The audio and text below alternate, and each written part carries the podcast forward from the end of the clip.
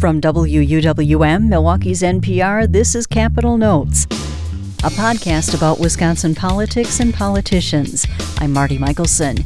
Each week I discuss noteworthy developments with J.R. Ross, editor of WisPolitics.com. Here's our latest conversation. So, JR, there have been some interesting developments in next year's governor's race.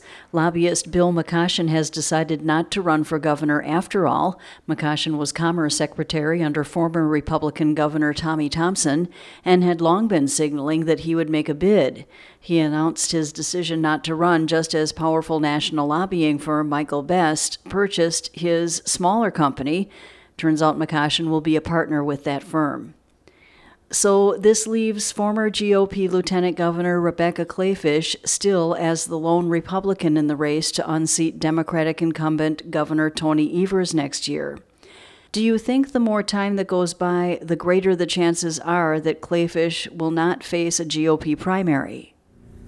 Well, she may face a primary, but not necessarily from a high profile candidate other than herself. So there are others who've registered to run. There's a Jonathan Wichmann, who's a businessman who had indicated he would have run in a recall election against Tony Evers if it had been successful, which it came nowhere near being successful in getting the number of signatures needed, at least as far as we can tell. But so he's out there. Other people have looked at it, but right now, really kind of watching two people. Uh, one of them is John Macco, who is a state lawmaker from up in the Green Bay area.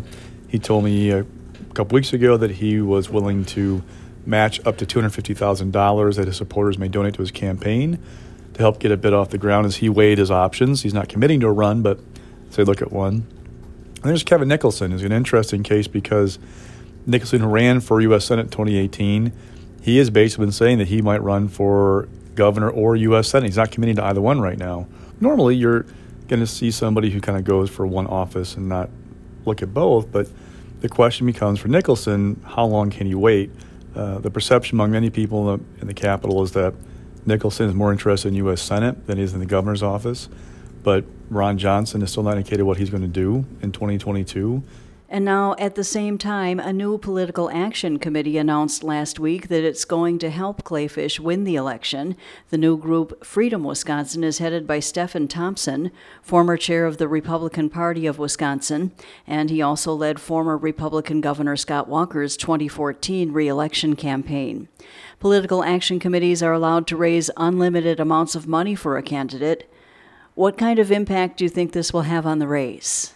Well, depends what kind of money the PAC raises. Um, one thing to remember about finance laws in Wisconsin is that Republicans changed them uh, in 2015 to allow political parties to raise money in unlimited donations and make transfers to candidates in unlimited amounts.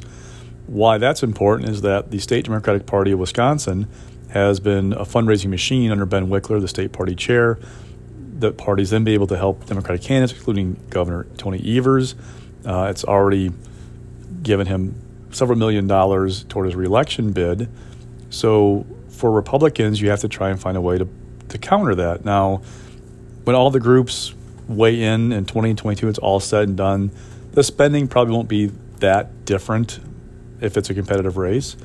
But Democrats have uh, an advantage right now because they have the governor's office, which helps make it easier for state parties to raise money and Ben Wickler is using those to his advantage, plus his national contacts, and Wisconsin being a swing state in the Senate race, um, to raise lots of money. Then helps Tony Evers. So for this PAC for Kleefisch, it could help raise unlimited amounts of money as well. The state GOP, you would say, well, Republican Party could try and balance out what the Democrats are doing. That's true, but the state Republican Party has not been able to raise as much money as the Democratic Party has. So they're a little behind right now this PAC is one more avenue for Kleefisch to try and level the playing field financially. Now, we'll see how it plays out. Uh, there's no guarantee this PAC can raise money anywhere near what the state Democratic Party has done. We're not sure what the GOP field will look like, if there'll be others get in. All those kinds of things are out there. Also, Kleefisch says she raised $1.2 million from individuals in just the few days following her announcement on September 9th. Is that considered a significant amount of money in that time frame? Oh, absolutely. But you know, the reality is Kleefisch has been putting in the foundation for a bid for a while. Remember, she created a PAC in 2020 to raise money and give it to GOP candidates. She created a nonprofit conservative advocacy group called the 1848 Project Incorporated to advance ideas that look a lot like a campaign platform. She's been out there running for a while. I mean, even though she's not actually been in the race, she's been basically running for governor for a while. So the perception is that she likely had lined up a lot of this money ahead of time because that's what smart candidates do. They, when they're working the campaign trail, they get pledges from people. That way, when they get in, they can get a, a flood of cash, cash right away and say, "Look, here's the splash we're going to make with this money." Now, same time, Governor Evers in the first six months of the year raised like five million dollars and had like 3.1 million, I think, individual donations, and he had 7.3 million in the bank. So again, it underscores that Evers has a head start financially Kleefisch's challenge is going to be to catch up. And oh, by the way, will she have a serious primary challenge that could drain resources ahead of the November election? And finally, Democratic U.S. Senator and former presidential hopeful Elizabeth Warren has endorsed Lieutenant Governor Mandela Barnes in his bid for U.S. Senate. Barnes is running in a crowded Democratic primary for Republican Ron Johnson's seat next year. Johnson hasn't announced yet whether he's seeking a third term. Warren hails from the progressive wing of the Democratic Party. What kind of impact do you think her endorsement of Barnes has on the race? Well, I, I don't want to diminish it. I mean, endorsements are always good when you're running for office, as long as you're not from people who might embarrass you, right?